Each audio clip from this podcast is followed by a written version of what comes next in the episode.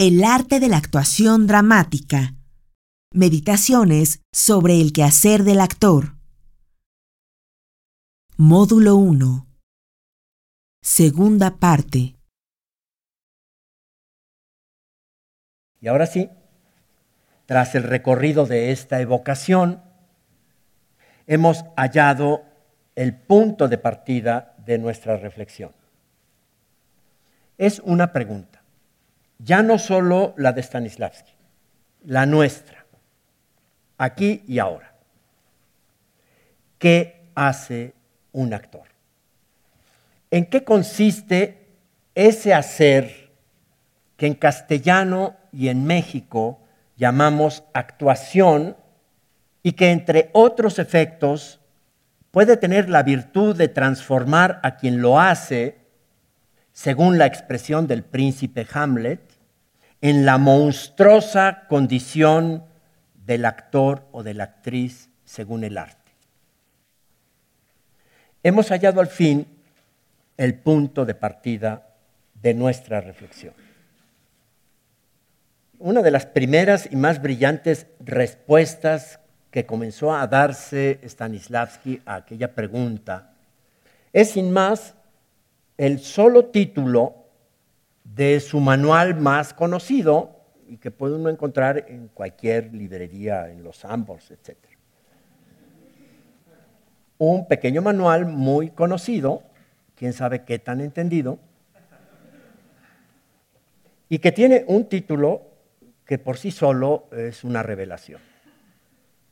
Porque, en efecto, un actor se prepara. Ya, si quieren, no, le llamo, no leamos el libro más o no vayamos más con el libro, quedémonos con el título. El solo título es una advertencia contundente. Pues sí, un actor se prepara, es decir, que no se puede actuar automáticamente, que no llego y ya, que no es un hacer inmediato, que consiste en algo que depende de otro hacer que no es actuación para poder actuar. Es decir, para poder actuar hay que hacer otra cosa que no es actuar y que hace posible que el actor actúe. Es decir, se prepara. ¿Qué es ese hacer que no es actuar y que es condición sine qua non para actuar? Se prepara. El discernimiento de todo ese conjunto de haceres en los que consiste lo que en síntesis llama Stanislavski se prepara es asunto de un largo discernimiento. Pero de entrada ya nos muestra algo importante. La actuación es un acto deliberado. La actuación se delibera, se propone, se decide. No sucede así sin más. No es el proceder de una máquina. No se puede entrar sin más a actuar. Hay que deliberarlo, hay que proponerlo, hay que decidirlo, es decir, hay que pensarlo. Decir que la actuación es un hacer deliberado quiere decir también que primero se piensa. Y entonces la actuación, y luego intentaremos entrar en cuándo eso es un arte, es un hacer que resulta de un pensar. La actuación es el fruto de un pensamiento, es decir, es un hacer en el que puedo decir que hago según pensé y no lo que suele suceder casi siempre. Termino pensando según hice. ¿Qué es lo que más sucede? Y ese pensar según hice, Freud nos diría que eso se llama racionalización, es decir, justificación. Porque si la actuación es el fruto de un pensamiento previo que lo delibera, entonces es evaluable. Porque entonces, una vez realizado, yo busco la concordancia, la coherencia entre lo pensado y lo hecho. Por eso resulta tan importante pensar la actuación, porque la misma actuación es fruto de un pensar. Ya en la Poética, ese tratado atribuido a Aristóteles, ahí se plantea que el hecho escénico, que el hecho teatral, que la vida del teatro es siempre poietique episteme. El hecho teatral, que incluye la actuación y sobre todo la actuación, es poietique episteme. Poietique refiere a un tipo de hacer, el hacer poético, el hacer de la poiesis, que es una forma de hacer algo, que es distinto del de la praxis, que es distinto del de la tecné, el de la poiesis. Pero poiesis dice de un hacer, un hacer poietique episteme, es decir, el teatro es hacer saber. El teatro consiste en hacer saber. Alguien hace saber a alguien, para lo cual es necesario, antes de hacer saber, un saber hacer. Y ese es el de la tecné. Entonces, en el hecho teatral, si sigo esta intuición de la Poética, la condición de poietique episteme implica un saber hacer que consiste en hacer saber. El discernimiento de los verbos contenidos en la fórmula es importante. Pero como ven, en el centro de la reflexión está el verbo saber.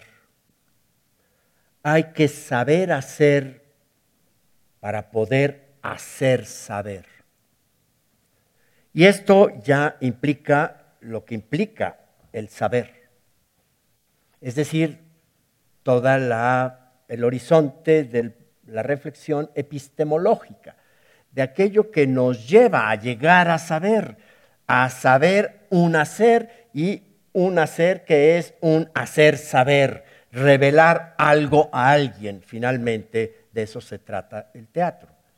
Pero para poder ser capaces de ser eficaces en el hacer saber al espectador, quien lo hace tiene que saber hacerlo. Y entonces tiene que aprender algo. Se trata de un saber. Pero este saber, Aristóteles lo precisa y no reparamos en ello, como sucede casi con todos los textos de Aristóteles que han sido universalmente calumniados por eh, la tragedia histórica de una pésima exégesis y por la desarticulación de la reflexión de su pensamiento sistemático, en donde un texto no puede en- entenderse si no es en el contexto de un sistema. Porque no es en Poética, sino en la Ética, donde habla de este saber de la poiesis al que llama frónesis.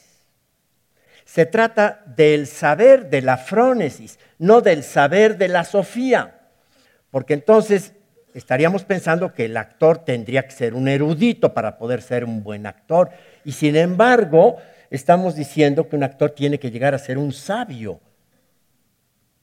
¿Pero un sabio de qué? De un saber que no es sofía,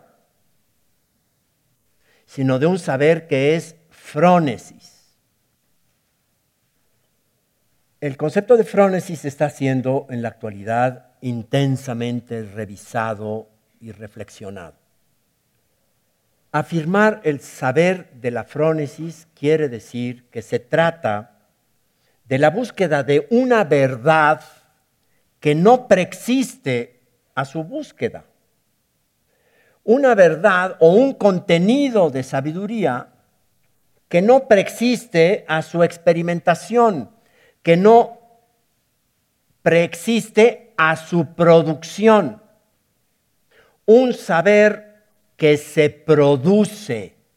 No es el saber del investigador o del historiador o del científico que acude a no sé qué fuentes donde parece estar el contenido de X o cuáles saberes o verdades. El saber de la frónesis se descubre haciéndolo. Por eso el adagio tradicional acierta cuando dice el actor se hace en las tablas. Es en someterse a la experiencia de hacerlo donde aparece el saber de la frónesis, donde el que tiene que alcanzar el saber lo descubre experimentándolo. Es decir, la actuación es producción de saber, es producción de verdad. Porque claro, es un arte muy calumniado, es un hacer muy calumniado. En el común denominador de la comprensión general que delata nuestra habla y el habla de la mayoría de la gente, hacer es una especie de mentir o de fingir, donde pareciera que la oposición a lo que hace el actor, es decir, aquello que es ficticio, es oposición a la verdad. Y aquí hay un gravísimo error. Es oposición a lo real, no a la verdad. La actuación es producción de una verdad. Porque la verdad no es la realidad, que esa es también otra confusión epistemológica. Solemos hacer sinónimos realidad de verdad, tanto que usamos indistintamente los términos para decir verdaderamente que realmente, cuando la realidad no es falsa ni verdadera. La realidad es o no es, punto. La verdad atañe al juicio, no a la realidad. Es la adecuación del juicio a la cosa, decimos, del juicio a la realidad. Por lo tanto, el hacer de la frónesis poética es la producción de la verdad sobre la realidad. Pero es importante darnos cuenta de que esta necesidad de pensar la actuación está en la entraña misma de lo que quiere nombrar el hecho teatral como poietique episteme. En otro momento, no este, tal vez adelante, tengamos que detenernos más en la frónesis, a la que se suele entender como el saber práctico, o el saber de la experiencia, o la experiencia misma. Tanto que en la Ética de Nicómaco, Aristóteles la hace consistir básicamente en lo que en castellano llamamos la prudencia, es decir, el discernimiento práctico. Sin embargo, es mucho más que eso. Es un saber más inefable que verbalizable. Por eso, el actor tiene que llegar a ser un sabio, pero no en la verbalización de su saber. Sabe en ese hacer que lo tiene allí, en donde revela y descubre una verdad sobre eso en lo que consiste. Porque es poietique episteme, porque es revelación, porque uno va al teatro para descubrir quién es uno mismo. Porque cuando el, la función ha estado bien y cuando el actor hace su trabajo bien, el espectador empieza a eh, sospechar, estos saben algo de mí, ¿no? Pero ¿cómo saben estos lo que a mí me pasa? Porque en efecto, la escena se trata de lo que le pasa al espectador. Por eso también la frónesis en su experimentación lógica o en su proceder lógico, quiero decir con esto, el procedimiento de ese pensar es mucho más afín a la inducción que a la deducción. Por eso yo creo que el actor tiene que familiarizarse con el arte de la inducción, cuyo maestro consagrado es nada menos que Sherlock Holmes. Es el genial maestro de la inducción, porque le pasa un poco lo mismo que le pasa al actor. Holmes siempre llega tarde, porque los envidiosos de Scotland Yard lo llaman ya cuando no pudieron con el caso. Entonces, claro, llega y ya está ahí el cadáver. Es decir, el crimen ha sido consumado y se presume el crimen perfecto. Y es cuando empieza a trabajar Holmes. Y entonces Holmes va de la consecuencia, va del efecto, va del resultado a la búsqueda de la única causa posible. Y entonces procede magistralmente hacia la inducción, de tal modo y con tal brillantez que sorprende a Watson y al que le responde siempre Holmes, elemental Watson. En efecto, elemental. El actor llega al texto escrito que el autor siempre presumirá que es un crimen perfecto, porque ya está terminado, ya está consumado, y sin embargo el actor tiene que descubrir de dónde viene. Por lo tanto, tiene que proceder inductivamente. Todo esto es propio de esta acción que está descrita o implícita en la gran intuición de Aristóteles en la poética.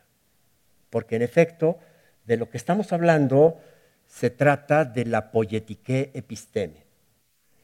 Pero veníamos de la afirmación de que es un hacer que se delibera. Por eso parece, si seguimos a Stanislavski, que en efecto el actor se prepara, que tenemos que pensar, que es inevitablemente pensar. Y bueno, y por pensar pensamos. Vamos, no se puede no pensar. No podemos dejar de pensar. Por eso buscamos tanto fugarnos, porque es, es muy incómodo pensar. Toda vez que entendamos qué estamos queriendo decir por pensar. No, no estoy diciendo que razonemos necesariamente, también. Pero pensar es mucho más que solo razonar. La razón es una de las posibilidades del pensamiento, pero ni la más importante ni la única. Intuir, recordar, imaginar, son funciones del pensamiento. Sentir es también pensamiento. Hay un logos sentiente. Pero sin duda, el lugar de este pensar, que yo llamo necesario e indispensable para actuar, e incluso para pensar la propia actuación como pensamiento, es la mente. La actuación es una operación mental. Por eso, entre las atribuciones de la inferencia de talento o de habilidad para actuar, el propio Stanislavski considerará que la más importante de todas es la agilidad mental. Insistirá en la agilidad mental y en la condición de agilidad para transitar por los diversos estados mentales. Y Aristóteles también dijo, la mente es todas las cosas. Tanto como desde la actuación tendríamos que decirlo al revés. Y todas las cosas son la mente. Cuando en su sistema Stanislavski se pone más sofisticado, llegará a decir, el actor es aquella mente capaz de pensar en veinticinco cosas al mismo tiempo. Y lo sabemos, así es, así es. Si el actor o la actriz no es capaz de procesar al mismo tiempo, sí, al mismo, en el mismo instante, veinticinco cosas al mismo tiempo, no está en la escena, no podrá trabajar. Ahora, esto no quiere decir que de entrada ya vas con las veinticinco, no. Una por una. Por eso el actor se prepara. Y precisamente como su contenido de saber es frónico, es frónesis, pues por eso ensaya. Porque solamente ensayando aprende, porque solamente ensayando descubre, porque solamente ensayando alcanza agilidad, que es una palabra que solemos asociar al comportamiento del cuerpo, de las habilidades del cuerpo, sí, a una especie de acrobacia. Sí, la actuación es una acrobacia mental. Y de pronto el actor, una vez que va despejando las funciones neuronales y va entrando en el dominio de las inercias, y una vez que consigue el dominio y pasa a ser segunda naturaleza, las neuronas se despejan. Si las neuronas no se ocupan inmediatamente, se distraen. Y cuando el actor se distrae, el espectador se pierde. Por eso eh, Stanislavski insistirá tanto en la concentración. Pero cuando dice concentración, ¿a qué se refiere? Al foco mental.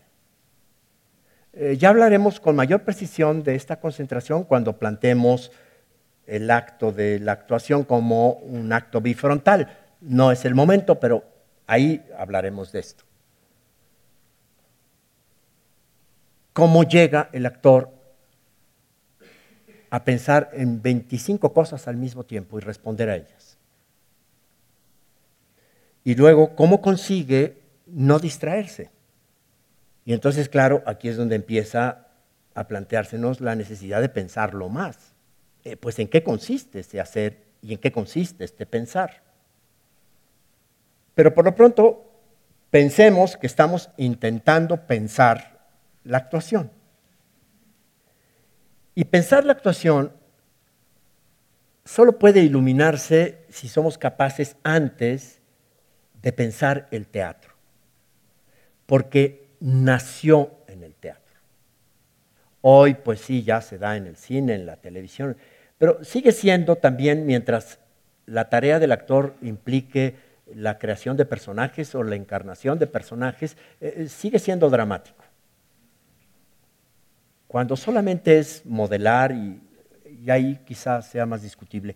Pero sin duda, la genealogía de la actuación es el teatro. Y decía Diderot, solo una idea nobilísima del teatro, una idea nobilísima del teatro puede esclarecer y hacer comprensible las exigencias terribles de la actuación según el arte. Me parece una frase contundente que está al inicio de la paradoja del comediante. Solo una idea nobilísima del teatro puede hacer comprensible las terribles exigencias del arte de la actuación. Por lo tanto, para seguir en esta reflexión, tendríamos que plantearnos, pues, cuál es nuestra idea del teatro.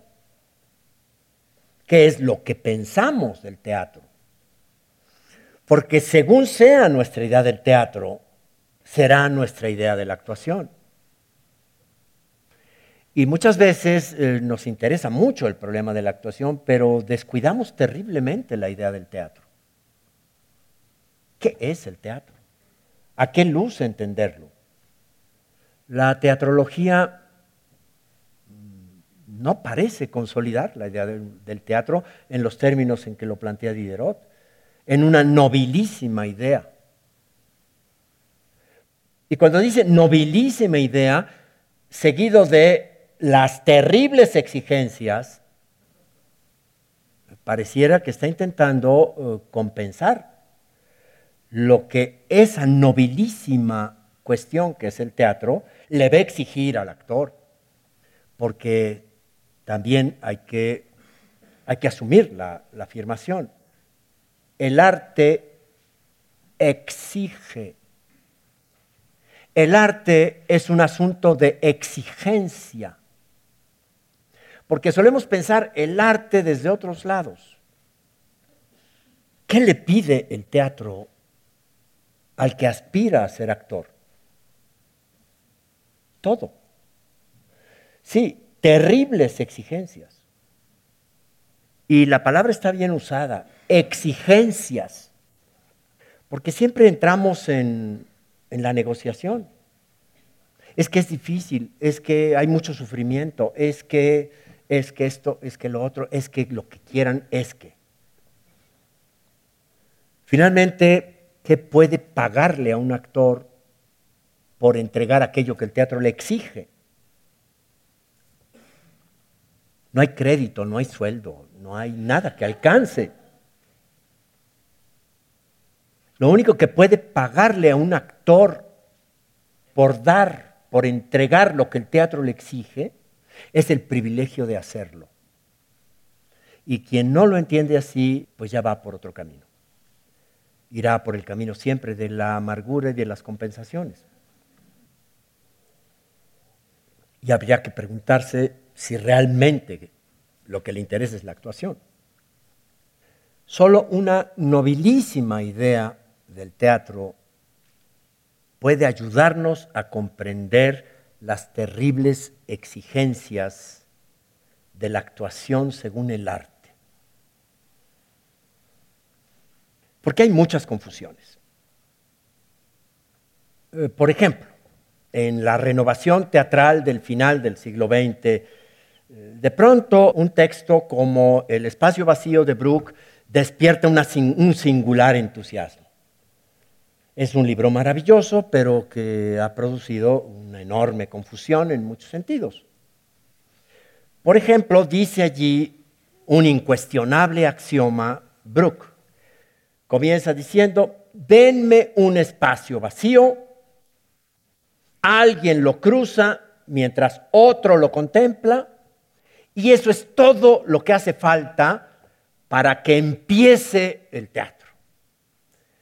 Y lo oímos y decimos, pues sí, así es. Y lo que sucedió con ese axioma es que despertó un singular entusiasmo.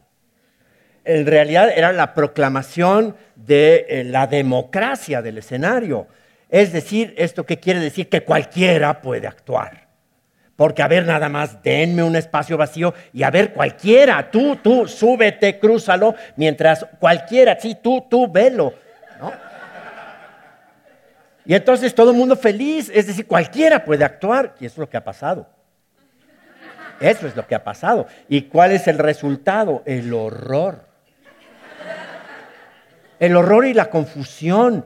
Y el aburrimiento más grande, porque vamos viendo, a ver, este, sí, como ya lo sabemos, es decir, como empieza el merolico en la Alameda, toma el gis y pinta su raya. Yo pinto mi raya, ustedes allá y yo acá que estoy trabajando, ¿no? Ustedes allá y yo voy a trabajar. Es decir, la convención. Yo pinto la raya y acoto el espacio que llamamos escenario, yo aquí y ustedes allá, ya empezó. En efecto, eso es así. Así se funda la convención escénica. Pero, ¿dónde está la confusión? No en Brook, ¿eh? sino en sus lectores. Es decir, la confusión está en haber confundido el principio del hacer el teatro con el principio del pensar el teatro. Porque no son lo mismo. Y recuerden que acabo de decir, la actuación es un acto deliberado. Solo una idea del teatro ilumina lo que hace el actor. Porque vamos a ver, sigamos a Brook, a ver el axioma de Brook. Y entonces, pues uno de ustedes eh, se sube, ¿no? Y, y cruza el espacio mientras los demás lo vemos. Y entonces, pues ahí está, ¿no? Y luego, y entonces luego, pues, pues haz algo, ¿no? Este, volteé a ver perplejo, pues, algo, pues ¿qué, qué hago? No, pues, es que está difícil uno, ¿no? A ver, que se suban dos. Y a ver, súbete también tú, y aquí estamos nosotros, y ustedes allá, y hagan algo. No, pues, pues dile algo, ¿no? Este, pues, pues hola, contéstale. Y así, y así los años luz de aburrimiento. No está pasando nada, no puede ser eso. Eso no puede ser el teatro. Es tanto como decir que la cirugía consiste en denme un cuerpo tendido en una plancha y un bisturí en la mano y es todo lo que hace falta para que empiece la cirugía. Bueno, sí, pero... ¿Pero qué tiene el bisturí? ¿Y para qué tiene el bisturí? ¿Y en qué consiste ser un cirujano? ¿Y en qué consiste el acto de que alguien se ponga en la plancha en las manos de ese cirujano? Ah, entonces habría que pensar otra cosa. Y entonces digo que no es lo mismo afirmar el principio de la convención que funda el teatro que el principio del pensar el teatro. Porque el teatro es un arte y como tal un hecho que se delibera, que antes se delibera.